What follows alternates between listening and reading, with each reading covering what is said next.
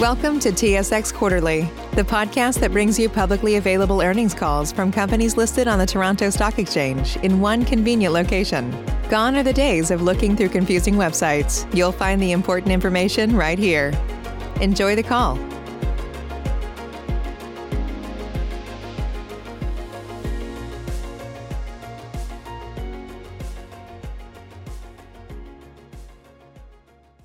Good morning and welcome to the second quarter 2020 AGF Management Limited earnings conference. My name is Brandon and I'll be your operator for today. At this time, all participants are in a listen-only mode. Later, we will conduct a question and answer session during which you can dial star one if you have a question. Please note this conference is being recorded and I will now turn it over to Adrian Basaraba. You may begin, sir. Thank you, operator, and good morning, everyone. I'm Adrian Basaraba, Senior Vice President and Chief Financial Officer of AGF Management Limited. Today, we will be discussing the financial results for the second quarter of fiscal 2020. Slides supporting today's call and webcast can be found in the Investor Relations section of AGF.com. Also speaking today will be Kevin McCready, Chief Executive Officer and Chief Investment Officer. For the live question and answer period with investment analysts following the presentation, Judy Goldring, President and Head of Global Distribution, will also be available to address questions. Turning to slide 4, I'll provide the agenda for today's call. We will provide an update on the Smith & Williamson transaction, discuss the highlights of Q2 2020, provide an update on the key segments of our business, review our financial results, discuss our capital and liquidity position, and finally close by outlining our focus for the remainder of 2020. After the prepared remarks, we will be happy to take questions. And with that, I'll turn the call over to Kevin. Thank you, Adrian, and thank you everyone for joining us today. As was announced earlier this month, significant progress was made on the proposed merger between Smith & Williamson and Tilney. The two firms have agreed to a revised transaction structure that includes a material new equity investment from funds advised by Warburg Pincus, LLC, and a lower level of leverage for the combined entity. Under the revised terms, AGF expects to receive total cash proceeds of approximately $300 million, including dividends and distributions of $47 million. And this is approximately 2 times the current book value. The return on our investment gives us the flexibility to redeploy capital in a number of ways, including servicing debt repayment, funding future share buybacks, and continuing to invest in new areas of growth. The revised transaction structure will require approval by the relevant regulators, antitrust authorities, and Smith & Williamson shareholders. Allowing for the process of receiving these approvals in the current environment, the transaction is anticipated to close in the second half of the year. Moving on to slide 5, we will discuss highlights of Q2 2020. During the second quarter of 2020, we continued to execute against our strategy and stated goals. I'll begin with some highlights. Given the COVID-19 situation, nearly all of our global staff worked from home this quarter. We experienced no interruptions to our business operations, and in some cases, we are performing at a higher efficiency level than pre-COVID. We have also increased our lines of communications with our strategic partners, clients, and prospects globally, delivering timely market updates and information about our products through a variety of digital channels, including AGF.com, weekly conference calls, webcasts, and direct-to-client emails. Our private alternatives business reached another milestone with the final closing of the InStar AGF Essential Infrastructure Fund II, which raised approximately $1.2 billion in aggregate equity commitments. AGF is a finalist at the Wealth Professional Awards in 4 categories this year: Fund Provider of the Year, Employer of Choice, CEO of the Year, and ETF Champion of the Year. Winners will be announced in September. We remain on track to meet our SG&A guidance of $180 million with the potential for further savings due to the impact of COVID-19. The board unanimously confirmed a quarterly dividend of 8 cents per share for the second quarter. Starting on slide 6, we'll provide updates on our business performance. On this slide, we break down our total AUM in the categories disclosed in our MD&A and show comparisons to the prior year. AUM ended the quarter at $36.3 billion.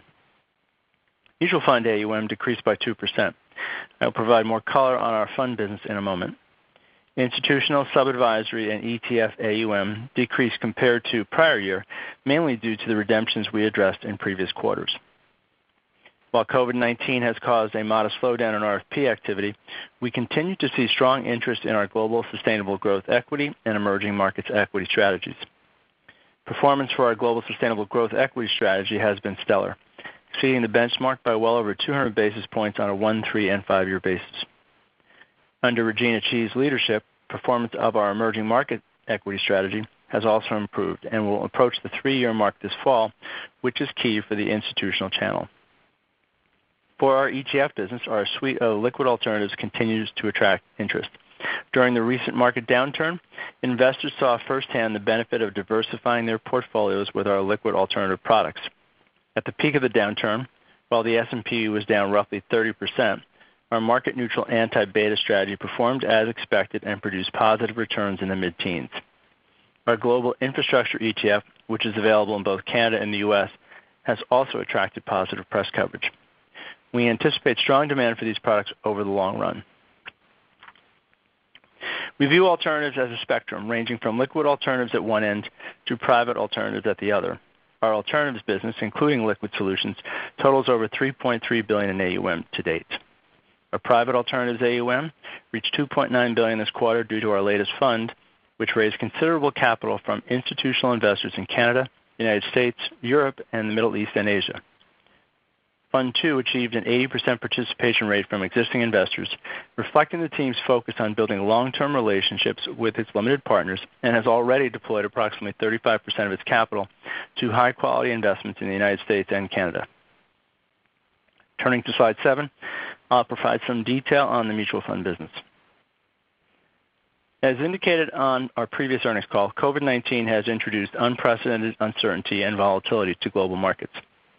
Unsurprisingly, the Canadian fund industry reported net redemptions of $15 billion in our latest fiscal quarter, compared to net sales of $0.5 billion positive for the same period last year. In this challenging environment, our retail fund business reported net redemptions of $93 million, compared to net redemptions of $169 million in Q2 of last year. As we disclosed on our previous earnings call, we had net redemptions of $65 million up to March 24th. For the remainder of the quarter, we had net redemptions of $28 million. We are also seeing days of positive net sales in June. Despite working from home for most of the quarter, our retail team remained very active, conducting over 80 client events and reaching out to thousands of advisors. In May, we held a virtual event to help advisors navigate the rapidly evolving world of digital client engagement. This event was attended by close to 1,400 advisors. Overall, our level of client interactions is up 15% versus normal run rate. Our investment management team has also been heavily involved in supporting our clients by providing expert insights and thought leadership. Our weekly market update calls, which started the week of March 15th, consistently attract over 750 attendees across retail and institutional channels, with participants from Canada, the U.S., Europe, and Australia. Before I return the call back to Adrian, I want to give a quick update on performance. AGF measures mutual fund performance by comparing gross returns before fees relative to peers within the same category, with the first percentile being the best possible performance. This is a slight modification from last quarter, where 100% percentile was used for the best possible performance. We target an average percentile ranking versus peers of 50% over 1 year and 40% over 3 years. As of May 31, 2020, our average percentile ranking over the past 1 year was 49%. And our average percentile ranking over the past 3 years was 56%. With respect to our ETFs, 80% of our Canadian-listed ETFs have outperformed their peers year-to-date, and 67% of our U.S.-listed ETFs have outperformed their peers year-to-date. With that, I will turn the call back to Adrian. Thank you, Kevin. Slide 8 reflects a summary of our financial results for the second quarter, with sequential quarter and year-over-year comparisons.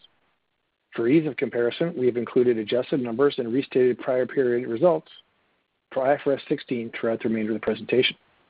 We have also included a section of the table showing results excluding Smith & Williamson. As Kevin discussed earlier, Smith & Williamson and Tilney have agreed to a revised transaction structure. Please recall, for accounting purposes, Smith & Williamson is now classified as held for sale, and equity accounting ceased mid-September last year. This means only dividends received will be recognized as income. As a result, we recorded no income from Smith & Williamson in the current quarter. This compares to $6.5 million of equity income in Q2 2019 and $4.5 million of dividend income in Q1 2020. Excluding Smith & Williamson from prior period results, diluted EPS was flat to Q2 2019 and down 1 penny compared to Q1 2020. Looking ahead, we anticipate receiving a dividend of $9 million in June and a special distribution of $33.7 million immediately before closing. Both items will be recorded in dividend income, and the special distribution of $33.7 million will be treated as a one-time item. Excluding Smith & Williamson from prior period results, EBITDA for the current quarter is $4.5 million lower in Q1 2020 and $2.7 million lower than Q2 2019. When you consider management fees, trailers, and SG&A, EBITDA for our wealth management business held up relatively well. Lower EBITDA in the quarter is partly attributable to income from our investments in private alternative funds, which I will address in a moment. At the beginning of the year, we issued SG&A guidance of $180 million for 2020. This represents a reduction of approximately $15 million over the last 3 years. Our achievement in efficiency has come at a time when we are also investing a significant amount of resources to new and emerging growth areas, including private alternatives, global and quantitative investing, and ETFs, all of which are being funded from our existing operating capital. With COVID-19 impacting many aspects of our daily routines, we anticipate we will have a further savings of up to $5 million due to the reduction of activities, including travel and meals and entertainment. Turning to slide 9, I'll walk you through the yield on our business in terms of basis points. This slide shows our revenue, operating expenses, and EBITDA before commissions as a percentage of average AUM on the current quarter as well as a trailing 12-month view. Note that AUM and related results from Smith & Williamson, the private alternatives business, one-time items, and other income are excluded. The Q2 revenue yield is 108 basis points, which is 1 basis point lower than the trailing 12 months. The decline is mainly due to a shift to lower fee products. Q2 SG&A as a percentage of AUM was 49 basis points, which is 2 basis points favorable compared to the trailing 12 months. This resulted in an EBITDA yield of 25 basis points, which is flat to the trailing 12 months. Turning to slide 10, I will discuss free cash flow and capital uses. This slide represents the last 5 quarters of consolidated free cash flow on a trailing 12-month basis, as shown by the orange bars on the chart. The black line represents a percentage of free cash flow that is paid out as a dividend. Our trailing 12-month free cash flow was $49 million, and our dividend payout ratio was 51%. We have committed both operating and balance sheet capital to alternatives. As Kevin mentioned, we view alternatives as a spectrum. Our liquid alternative AUM is now almost $5.5 billion, and our private alternatives AUM is close to $3 billion. Our total remaining capital commitment to the private alternatives business is $61 million. The original objective of our private alternatives business, which started back in 2014, was to generate recurring income, most importantly management fee profits, through a variety of funds and managers. At the same time, we are positioning the business for future growth. We have succeeded in growing AUM and earning LP income. We have recorded LP income of $49 million since inception.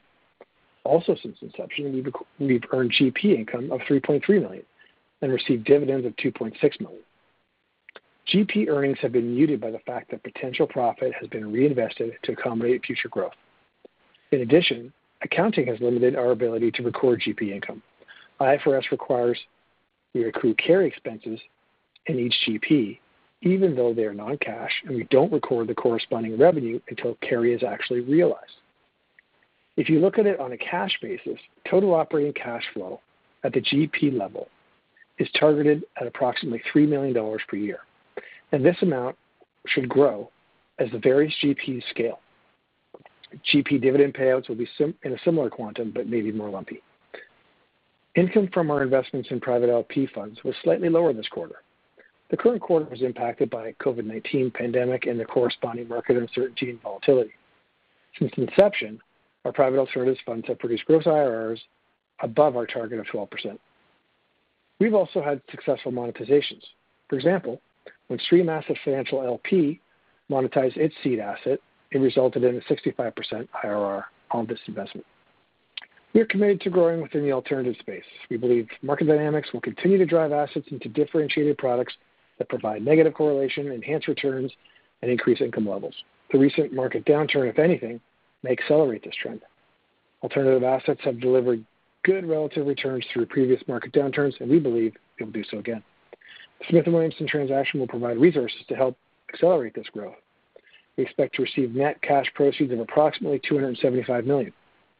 In the short term, So when we don't have immediate use, we intend to repay debt, which currently stands at $201 million, leaving the remaining cash on our balance sheet.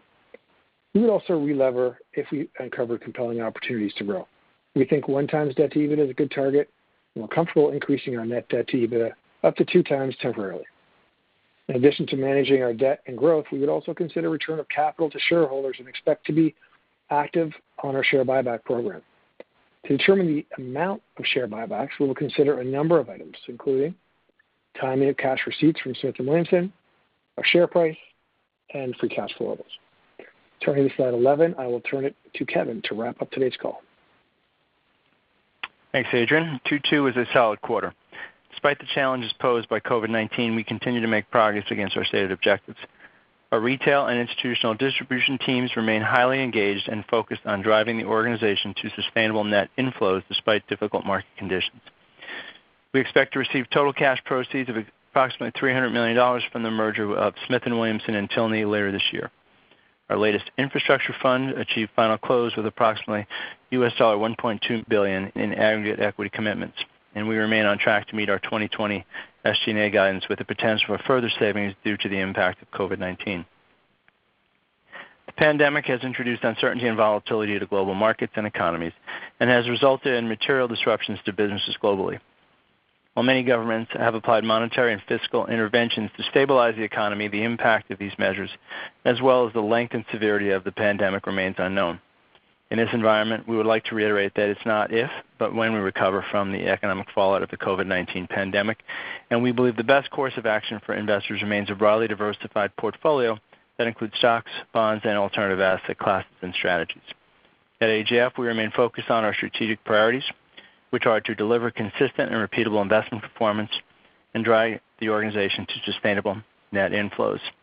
Position the firm to receive $5 billion in alternative assets by 2020 and meet our expense guidance while continuing to invest in key growth areas. I want to thank everyone on the AGF team for all of their hard work in these challenging times. We will now take your questions. Thank you. We'll now begin the question and answer session. If you have a question, please press star 1 on your telephone keypad. If you'd like to be removed from the queue, please press the pound sign or the hash key. If you're on a speakerphone, please pick up your handset first before dialing. Once again, if you have a question, please press star 1 on your telephone keypad. And from Desjardins Capital, we have Gary Ho. Please go ahead. Thanks, and good morning. Just first question, just on the S&W transaction, can you provide any further updates on the approval since your early June announcement? And you know, how are those progressing? And any comments on when the deal could close? Yeah, thanks, Gary. It's Kevin. Let me take that one. So let's just remind everybody where we are. So we announced revised transaction structure at the end of May. Which is essentially to give us an all-cash transaction of roughly, at the time, $300 million when you consider various cash flows, special dividend, and then what would be the final proceeds. Timeline is as follows. As you recall, the first transaction was held back by the FCA with some concern around the capital structure that was going to be used in the merger. That has been alleviated, we think, given the fact there's a large equity infusion with a new partner, Warburg Pincus, who will come alongside Permira to help take us out of our stake. So the FCA, we understand, has that new application, and we'll be reviewing it sometime in the coming months. As soon as that is approved, we'll take that to shareholders, where we expect to, again, it's very similar transaction for them, so we don't expect any issue there. And then finally, it'll have to run through the EU and a few other jurisdictions' antitrust approvals. But given that the combined entity doesn't do any real business outside the EU, we don't expect there to be a hurdle there as well, which puts the timeline still back into the early mid-fall. Okay, that's helpful. Thanks. And then maybe just further, assuming the deal closes, and you guys sound pretty confident. You've said before the balanced approach, and you guys just outlined that: buybacks, debt repayment, and investment for growth. And then just on the buyback piece, Kevin, you know, stock had bounced since the news. You know, how do you think about, you know, the share price today, and how aggressive might you be with the buyback? Yeah, we've been in a blackout because of the transaction for quite some time. We had a narrow window that opened in the spring, where we were active in one of our employee benefit trusts, where we bought 750,000 shares. I think the average price was somewhere below 3.5. We still think the stock looks attractive here. You can also note that while that window opened, a large number of senior management purchased shares in the open market at that time, which should tell you something what we think about the valuation as well. So as we go forward, obviously we will be looking to, add more or take down more purchases of that. But we're also cognizant of market volatility and cash flows right now until we get through the S&W transaction.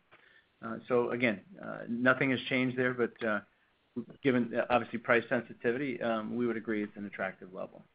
Obviously, initial proceeds will be used to pay down debt immediately. So think of us being net cash after the transaction.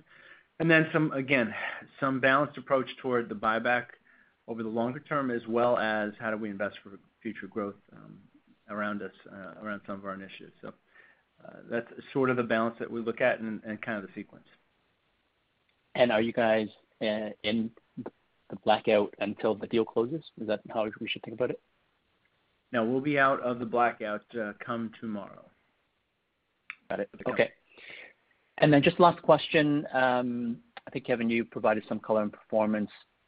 Wondering if you can give us some details on the net flows outlook kind of for the back half of this year, kind of both on the retail and institutional side. Yeah, maybe I'll take the front half of that and maybe give it to Judy on some of the other issues.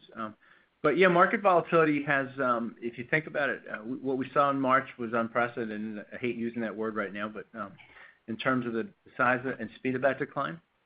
And then what we saw in terms of advisor activity. We know advisors are still sitting on a fair amount of cash. When you look at that sizable redemption we saw in Canada in March, which was about $15 billion, and we looked at what went into money market funds, and not just in Canada and around the world, a lot of it's sitting on bank balance sheets, and it's hard to see that a lot of it's gone back. So advised retail, and I'm going to use that word, advised retail, has been fairly, I think, conservative here. As this market has really screamed back to a new high in the midst of probably one of the greatest depression quarters we're about to see come Q2. So pretty big disconnect between what markets are anticipating for recovery and then vis-a-vis what the economies will do. And so I think that there is a lot of cash still on the side.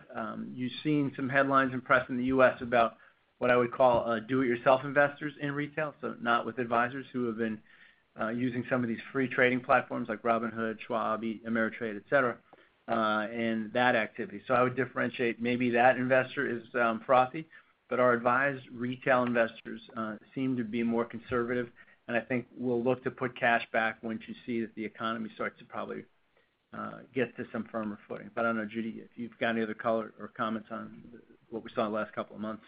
Just in terms of flows, when we had talked about we first met, I guess, last met. It was the bottom of the market, and we had reported at the end of by the end of March, it was about minus 75 out.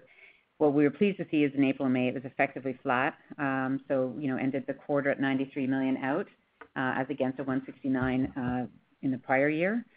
So we were pleased with the performance, I think, through to the end of Q2. As we look forward into June, we're sort of sitting currently at modest net redemptions, better than last year.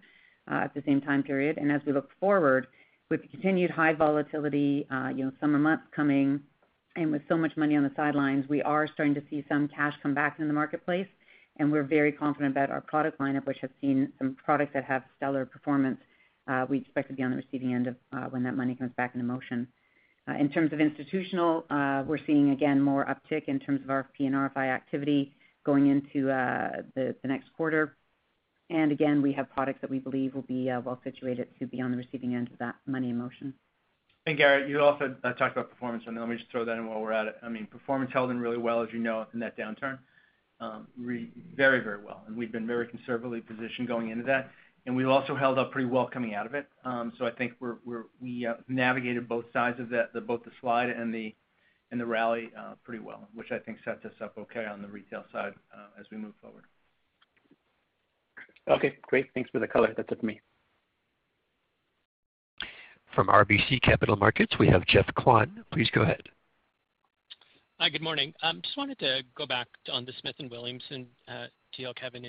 How would you describe your level of confidence that the deal will close in its current form? And And how would that level of confidence in terms of getting the required approvals differed, if at all, versus how you would have felt when the original deal was announced? Yeah, Jeff, good question. I mean, I think in the beginning, on the original deal, there was always a concern about the amount of leverage from our part. That's why if you look at the structuring originally, we had opted to take most of the cash in that transaction. We also know that given that the FCA has been on side most of the way as we brought along a new equity partner, that hurdle, I think that was really the issue there, the central issue has been mitigated. So I'd say that's part one of that. Part two of that is that the terms to the employee shareholders, so remember this, we own about a third, employees own about a third, and retirees roughly a third, just to make my math easy.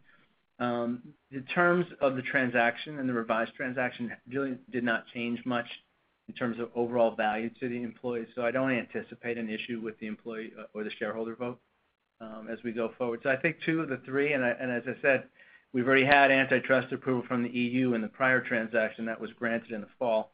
This doesn't materially change anything there, so it doesn't really, I say, present any further hurdles there. So I'd say higher level of confidence this time around. I thought it was low that it wasn't going to pass the last time, so I think it's, I'd say you never say never, but it's pretty high. Got it. And then just expanding on the question Gary had around redeployment of capital. So you talked about, okay, pay down the leverage, but I think you've also talked about before is just eventually getting back to, let's call it, a normal or reasonable level of leverage would imply, quite a bit of money that you'd have to redeploy. And in terms of where you do that, like, for example, in your alternative strategy, can you talk about, are there provisions where you can increase your co-investment and how much could you add there? Thinking about acquisition opportunities, what might be of interest? Is it more bolt-ons or something maybe a little bit bigger? And then finally, is it unreasonable to think that there could be some sort of substantial capital return over the near term, say over the next year, in the form of a special dividend and or substantial issuer bid? Yeah, so let's take them all in a couple of pieces there, Jeff. On the first one, which is, the proceeds. So think about it this way. We'll net out around $275 million of this. Debt is down to $200 today, so we have some working capital cash on our balance sheet already. So think you start out life with $75 to $100 million. We've got commitments already to probably another $60 million or so to our existing alternative funds that we have out there.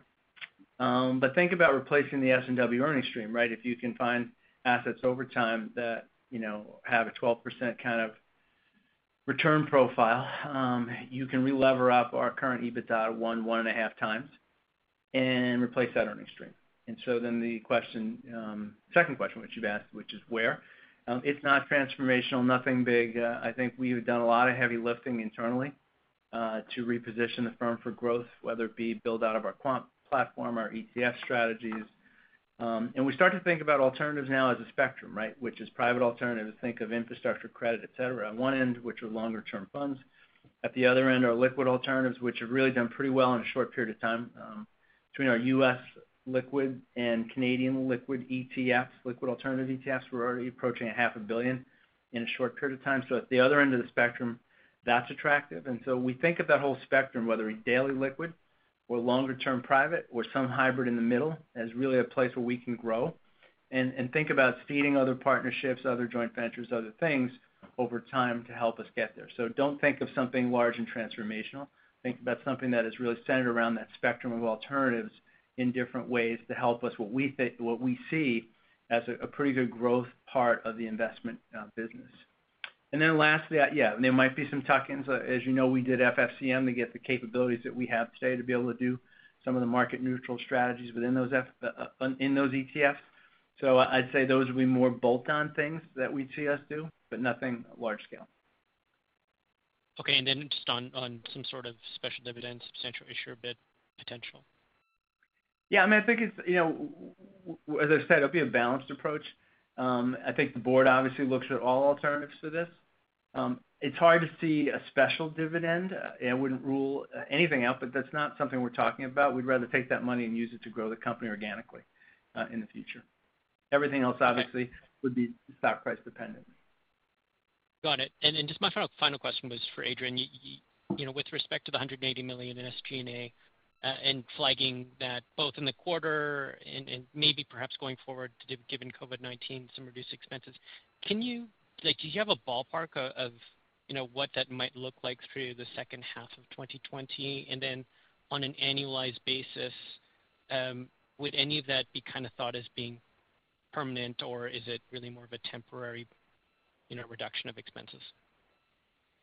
Yeah, thanks for the question, Jeff. Yeah, as I said in my remarks, we've worked our expense base down to $180 million, and that's our guidance for the year. That's a $15 million reduction over the course of the last couple of years. And if you look at the expenses in the quarter of around $40 million, that's $5 million favorable to the guidance. But what I will say about that is some of that's timing. Some of it is related to stock-based compensation, which will reverse. And so, and we've always said that SG&A can vary quarter to quarter. So we try to point people to the annual numbers.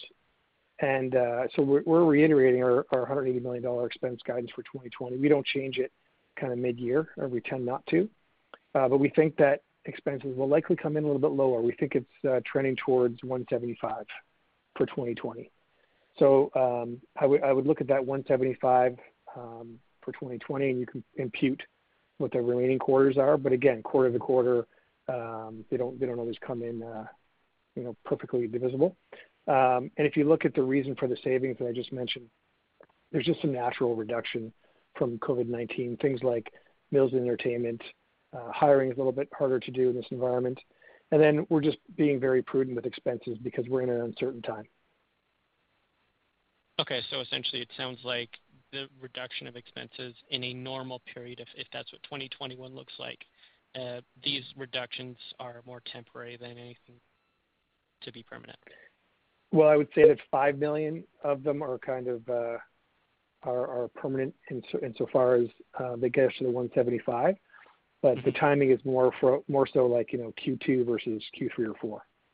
Got it. Okay. And then as far as next year, we'll deal with that at the end of the year. We don't start giving guidance for next year until Q4. Okay. Hey Jeff, it's Kevin. The other thing I'd add is, you know, even if we found a vaccine tomorrow and everything came back to normal, I still think there's some secular change to every industry, including ours, about what we've learned through this, that will have a natural reduction to that SG&A line that we all don't have a handle on yet.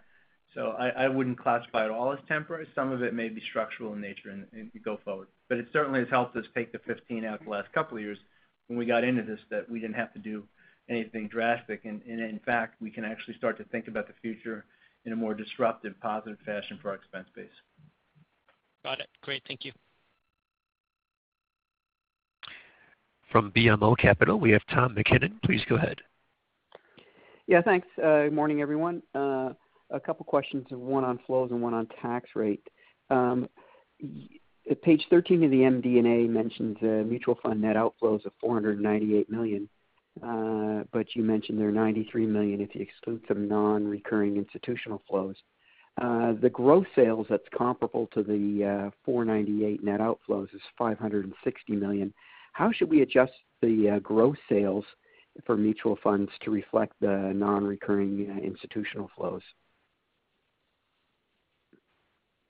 Thanks, Tom. So I think the 498 you're looking at is last year's. Yeah. What's the 93 was adjusted to something? Was adjusted from something, wasn't it? No, I don't think so. Where we do have institutional or sub-advisory retail, yeah, 93 is unadjusted, but where we do see... Oh, pardon me. Okay, maybe, yeah, sorry. I'm sorry about that question. So the, I was just looking at the wrong one. Okay, I'm fine with that. And the gross sales then, they're all clean then, right? The 509, then that was all clean. There's no adjustments made to that gross sales. And then the question would be then, is there any traction? Where do you see the traction that you're getting on those gross sales? in the quarter? Yeah, I mean, really, well, first of all, we've commented that a lot of investors are sitting on the sidelines, but to the extent that we are looking to people coming into it, it's interesting. They've been really focused on global mandates. We have a Fund Grade A award winner, AGF Global Select, which has stellar performance. It's been attracting a lot of flows. We're seeing a lot going into our fixed income, again, I think driven a lot by its good performance in the AGF Total Return Bond Fund and Class. Our liquid alts have been doing very well. We do, from a retail perspective, look at just not just the mutual fund side, but also the ETF flows, and we're seeing positive flows into particularly the couple of the products, anti-beta strategies that we started last year, and we've seen assets flow in there in quite, in short order. I mean, it's been quite impressive on our side. And then finally, the GSG space. We've been really, again, very good numbers on that mandate, and it's an area that's of great appeal to investors right now, and so we're seeing some flows into that. All right. And if we were to adjust the gross sales from last year for any of those non-recurring items, how should we look at that? I might have to get back to you on that off the top. I'm not sure. Yeah, we're just looking for the trend in gross sales here, so I think there were some adjustments made to the second quarter of 2019, so... just trying to get down 9% year over year, just as printed in on the MD&A. Is that, should we be looking at something like that, or was the change in the gross sales more? I'm not sure I'm understanding the question. I mean, I don't think, what I can do is get back to you on the gross sales numbers. As I said, if there were any adjustments, I'm not aware of it off the top. But if you can just bear with us, we'll get back to you. I think what you said in the second quarter of 19, the net outflows were 498, but excluding some non-recurring items, the net outflows were 169. So I'm just wondering, how should we adjust the second quarter of last year's gross sales, just so we get a handle as to how gross sales are trending? Yeah, so our gross sales are clean. I mean, gross is gross. We don't do anything. What we will sometimes do on redemptions, if we're looking at pure mutual funds, we may take out sort of an institutional price Series O large redemption, and sometimes that occurs on the redemption side. But if you have a particular quarter you want us to compare, or if it's an annualized number, I would have to get back to you on that. But gross is clean. Okay. The growth seems to be clean. Okay, that's good. The second is with respect to the tax rate. Maybe, Adrian, what should we be thinking about in terms of the tax rate? I think it was in the area of, mid-20s in the quarter, but it was 19% last year in this quarter. How should we be thinking about the tax rate? I think going forward, 22% is a good number to use. And then, part of the reason that our tax rate is lower than our statutory rate is because of the Smith & Williamson earnings, which we get in a tax preferential manner. And of course, the 22 is excluding the effect of the special dividend. But then after we, no longer receive that income from Smith & Williamson, you'll see our tax rate, next year go closer to our statutory rate. Okay. And then finally, what's the feedback really just from advisors in this environment? Are you finding that are actually more or less productive? Maybe any sort of commentary with respect to that. Yeah, if you don't mind, I can start on that. It's been interesting. We found an amazing high level of activity, our retail activity in terms of, webinars, phone calls, interactions has gone up by 15% just in the short time period of the last couple of months. In the initial phases, I think advisors were looking to have engagement and looking for information. We do obviously lead with a lot of thought leadership pieces, and that has been really well taken up. We have weekly calls, et cetera, and so the interactions were quite high. There may be now, as we're getting closer towards summertime, a bit more fatigue settling in. I think people get a bit zoomed out, if you will, on these WebExes, et cetera. But at the same time, the opportunity set really is providing solutions to advisors, giving them thought leadership and giving them indications of where the market's going, and then, continue those interactions. And so we're still seeing a high level of activity and engagement and much shorter but punchier kind of interactions, which are really effective, I think. So I don't know, Kevin, do you have any other comments? Yeah, I think, listen, we're all adapting, right? We're sitting here almost I guess we're heading for our firm almost 4 months in, right, to being work from home. So we're all making tweaks and adjustments to it. You know, the retail world won't be any different, Tom, right? There are going to be some advisors who will obviously pursue a flex world on the way back in, right? Again, unless we actually get to a true therapy and a vaccine, it's hard to see anything more than 20% of the downtown core of any major city coming back into a building. And so I think a lot of the behavioral change we're going to see is going to be here for a bit. I think the ability to have the use of digital tools and digital marketing, which a lot of spend that we did the last couple of years has been a big advantage in this. And so I think, you know, to Judy's point, I think everyone's behavior has changed a bit, but our activity level has stayed not only stayed the same, it's picked up. And I think, you know, advisors are going to want to have to engage, and they may be exhausted from Zoom, but they're going to resume a normalized level of activity. It just may be different. Okay, thanks for your time. Thanks. Once again, if you do have a question, please dial star one on your phone keypad. And from TD Securities, we have Graham writing. Please go ahead. Hi, good morning.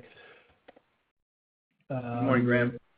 My first question is just on the private alt side. I think you said 35% of the EIF2 fund has been deployed. So how should we just think about what's coming next for that platform? Is there a period of time here where you deploy the rest of those funds before you start launching a third fund, or are you already looking at launching a third fund?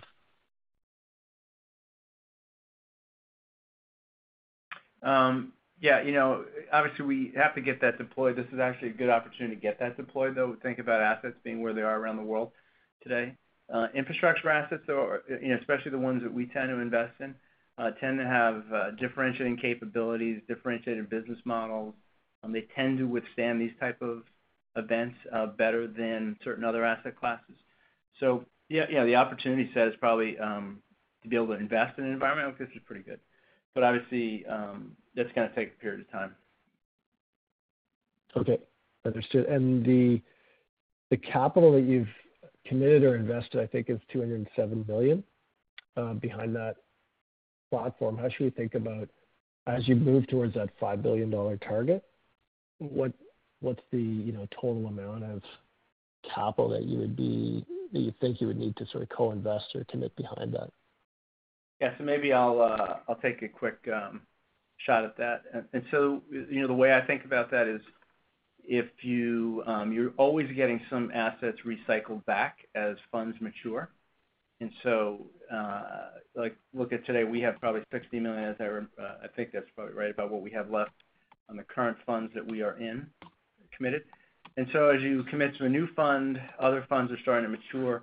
My guess is, and Adrian and I have done some modeling on this, at any given time, that number could be upwards of, I don't know, north of 200, but it's not significantly north of that because, again, you're always getting some flow of funds back through it. Maybe, Adrian, do you have a different view on that?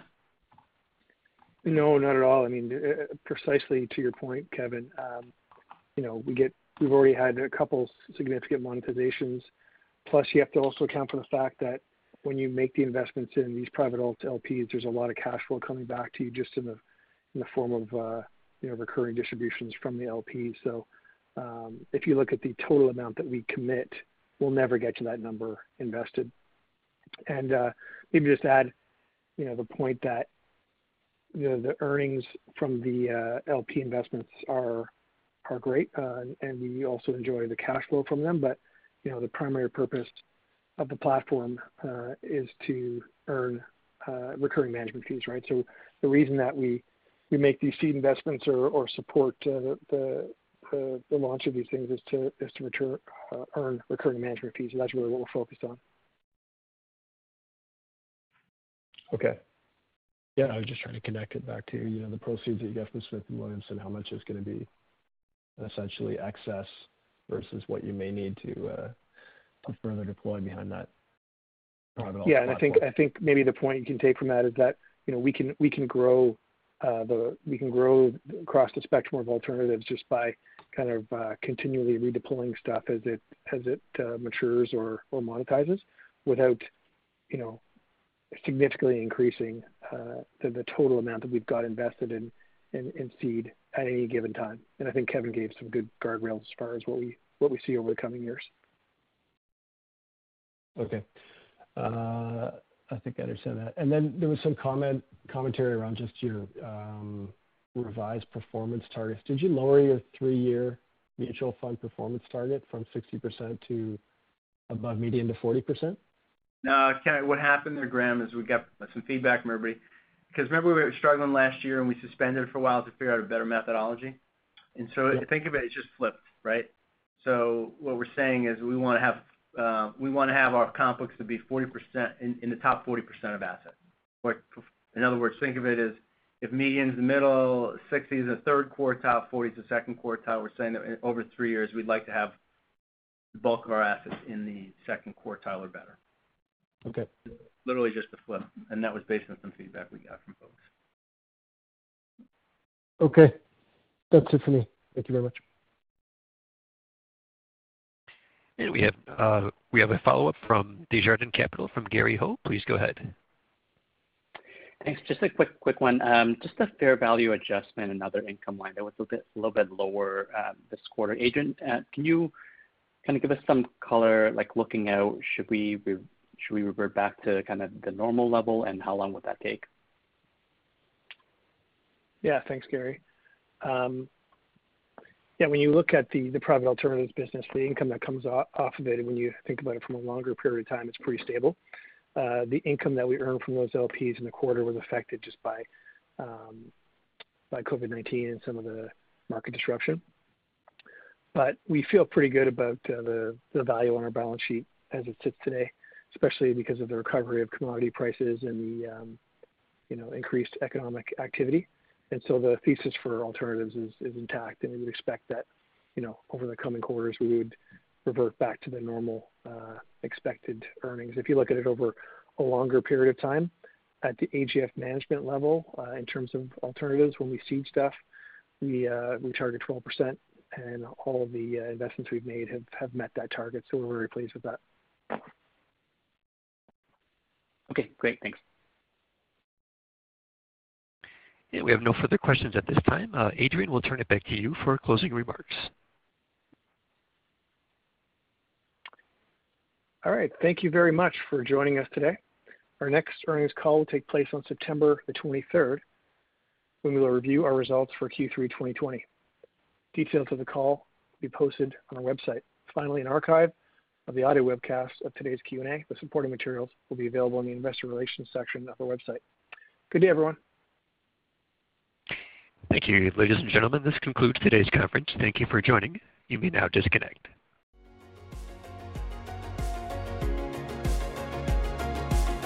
Thank you for listening to TSX Quarterly. If you enjoyed the cast, remember to leave a good rating. And remember, for any additional inquiries, please consult the company's investor relations section on their website. See you next time.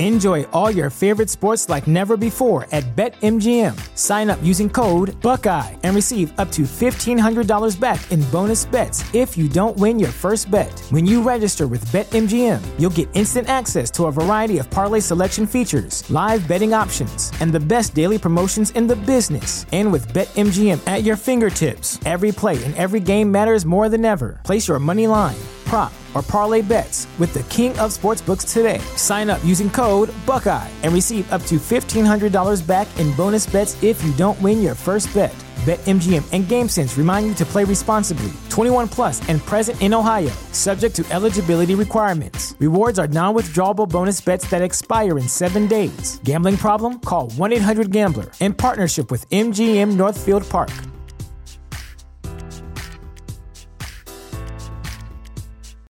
You know how to book flights and hotels. All you're missing is a tool to plan the travel experiences you'll have once you arrive. That's why you need Viator. Book guided tours, activities, excursions, and more in one place to make your trip truly unforgettable. Viator has over 300,000 travel experiences to choose from, Everything from simple tours to extreme adventures and all the niche, interesting stuff in between. So you can plan something that everyone you're traveling with will enjoy. Real traveler reviews give the inside scoop from people who've already been on the experiences you're considering, so you can plan with confidence. Free cancellation helps you plan for the unexpected, and 24/7 customer support means you can travel worry-free. Download the Viator app now and use code Viator10 for 10% off your first booking in the app. Find travel experiences for you. Do more with Viator.